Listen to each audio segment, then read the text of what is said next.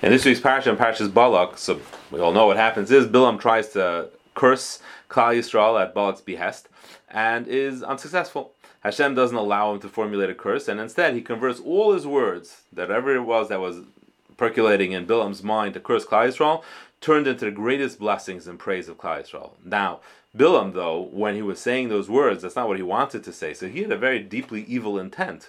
He really wanted to curse Klal Yisrael, and as a result, the Gemara says that ultimately, once Klal Yisrael sinned and they different times and periods in Klal Yisrael, when we lost the, that power of blessing, ultimately whatever he did say was converted into what his intent was, and they turned into they all turned into curses. So everything that Bilam intended to say ended up being according to his intent once Klal Yisrael lost their schus. But there's one exception. And the one exception is the pasuk of the Parshas Balak, which we all say in davening every day. And that pasuk is Matavi Elacha Yaakov, Mishkanei Secha Yisrael. Pasuk that Bilam said, Elacha Yaakov, how beautiful is your tents, Yaakov, your dwelling place, Mishkanei Secha Yisrael, your, the dwelling place, Klal Yisrael. And this pasuk was said by Bilam as well. But the difference is, is if you look at the psukim, when Bilam said this pasuk, he said it of his own volition. Hashem didn't force him to say this pasuk. He was trying to find a new way, a new new angle to curse Klal Yisrael. And what he did was he was trying to focus on the Cheta Egel. He was trying to focus on the sin of the Egel and hoping that that would bring down Klala, bring down evil from uh, from from Shemayim and Klal Yisrael. And when he tried to focus on the Cheta Egel, he gazed at Klal Yisrael. He saw the way they were living.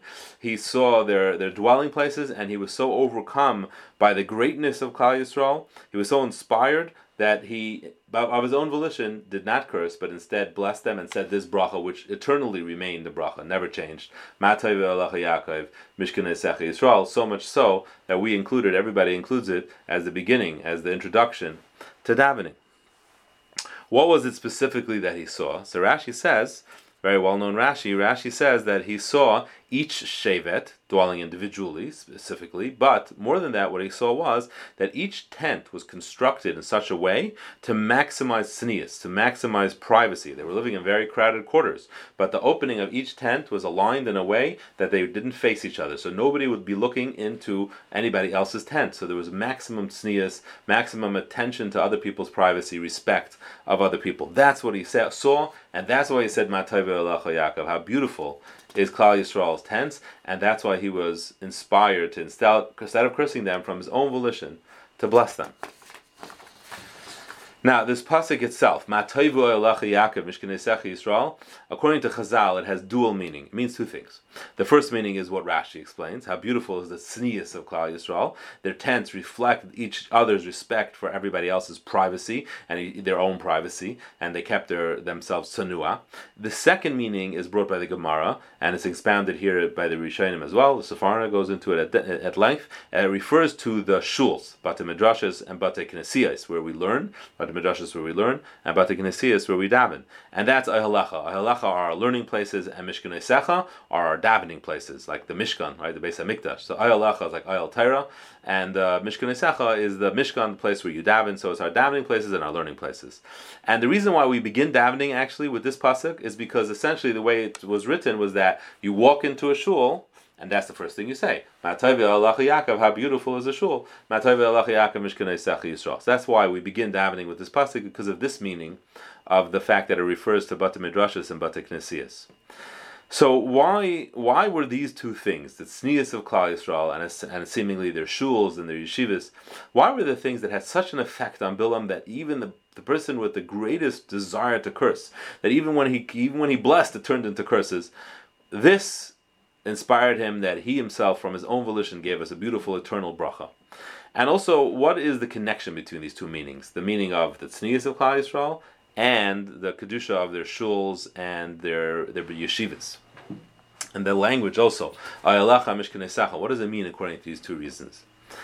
So what, what Bilam was trying to do, and we see this in Rashi, what he was trying to do through his curses was to emphasize the failings and the failures of Klal That's the way a curse works. You find the flaws, the character traits, the, the, the holes, and you emphasize them, and as a result, blessing just goes falls through the holes, and basically you're left with uh, it's the void is filled with with klala chas v'sham. and he was hoping to cause the Shechina to depart from them. That as a result of their failings, fo- focusing on what the, what's wrong with Klal Yisrael, the Shechina would depart. Shechina departs, then in the void, the Klala reigns. However, he witnessed Klal Yisrael's approach to living a life of kedusha. So he was overcome by the realization, and Rashi brings this as well. Chazal say this: "Ru'uyin elu They are worthy that the Shechina should rest upon them. So what he was trying to do was get the Shechina to leave and bring curses upon them that way. He came to realization that no, they're worthy. This is the one nation in the world that is worthy that the Shechina should rest upon them, and therefore he was he was motivated to, to recognize that and to bless them. And what it means is he saw like this. He saw the place where the Shekhinah dwells in this world. Where is the place that the Shekhinah dwells in this world? So essentially, the prime place, the ultimate place, was the Beis Hamikdash, the Mishkan. That was a place built for the Shekhinah, where Hashem revealed Himself openly. The Shekhinah could, was visible in the Mishkan. Uh, in the, in the Midbar, you could actually see a cloud, the cloud of glory. You could see it visibly in the Beis Hamikdash. There were many miracles, so it was possible to have actual physical feel for Hashem's presence in the Beis Hamikdash. That was the ultimate place for Asheras Shechina. But a Beis Hamikdash doesn't exist on its own and doesn't exist in the middle of nowhere.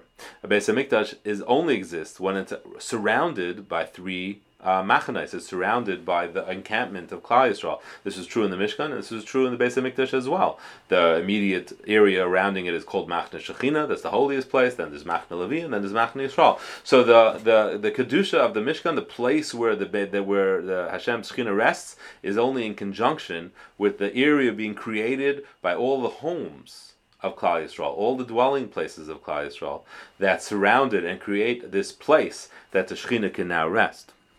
It can't exist in a vacuum. And when Bilam, what Bilam saw was is Matayvo Yaakov. How beautiful is your homes, Yaakov? Meaning the dwelling place of each Jew is so beautiful. And and we know when the term Yaakov is refer is used, as we see by Matan Torah, it's referring to the women of Klal Yisrael, upon who have the primary credit for the holiness of every Jewish home.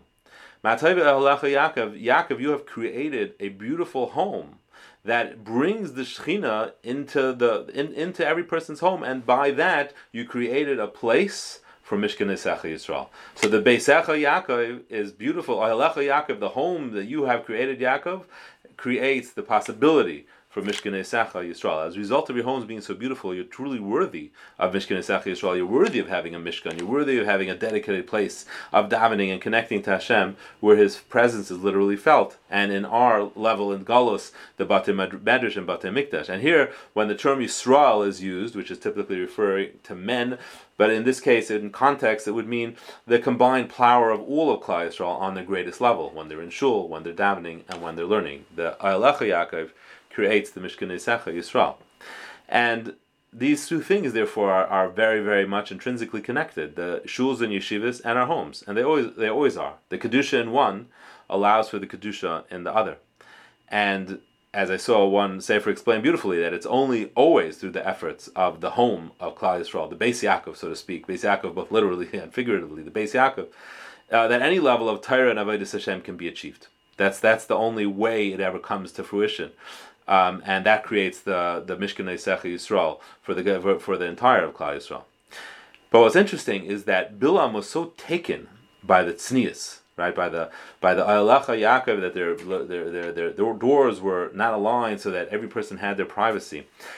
And it, it's important to think about this a little bit on a deeper level. That tznius, the the force of tznius, or I should say, the strength that a person has for tznius, that every person has to find within themselves. And here we're talking about tznius both in dress, but we're talking about tznius in keeping things private in the home. Tznius that applies to, applies to everybody. Not looking into someone else's house to see what they're doing, and not having someone else look into your house to see what you're doing. Not having a need to display what we're doing, not having a need to see what other people are doing. That's a certain strength of tznius, and that strength comes from a real relationship with HaKadosh Baruch Hu. There's no other place it comes from. Meaning, when we recognize that we don't need what anybody else ha- has, and we don't care about what anybody else has, and we don't need to show anybody else what we have. Both, we don't need their approval for what we have. We don't need their approval to feel like we're accomplishing anything.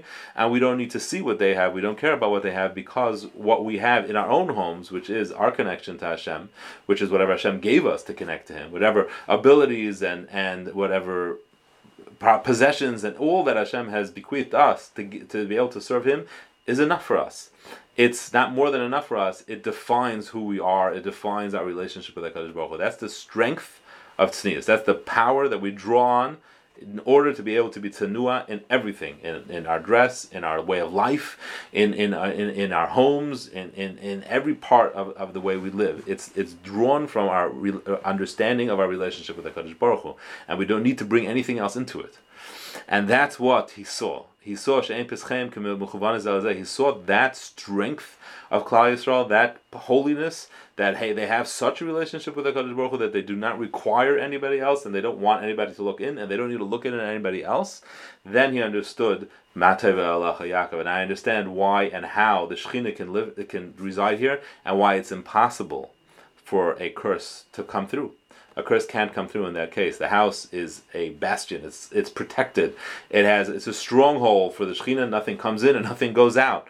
And that's his understanding. And as a result, when the house is so holy, when the house has that power, that strength of tznius, Mishkan Secha Yisrael. That's what creates the kedusha for the for the Bat Midrashas as well. I saw. I just want to add a beautiful. Uh, a thought said in the Kedushas Levi and the Bnei Yissaschar that the same way the shuls we know and the Bata Midrashas are going to fly to Eretz Yisrael when Mashiach comes because they're a Mikdash Ma'at, they have the Kedusha, he says the homes of Klal Yisrael are no different. The homes are a place that we daven in, that we do so many mitzvahs. We have a mezuzah on our door. We become all our mitzvahs of Shabbos and of Yontiv and of Pesach and of Sukkot.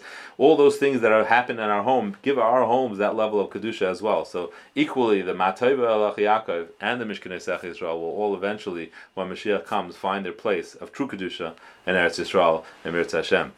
Have a good night and a wonderful Shabbos.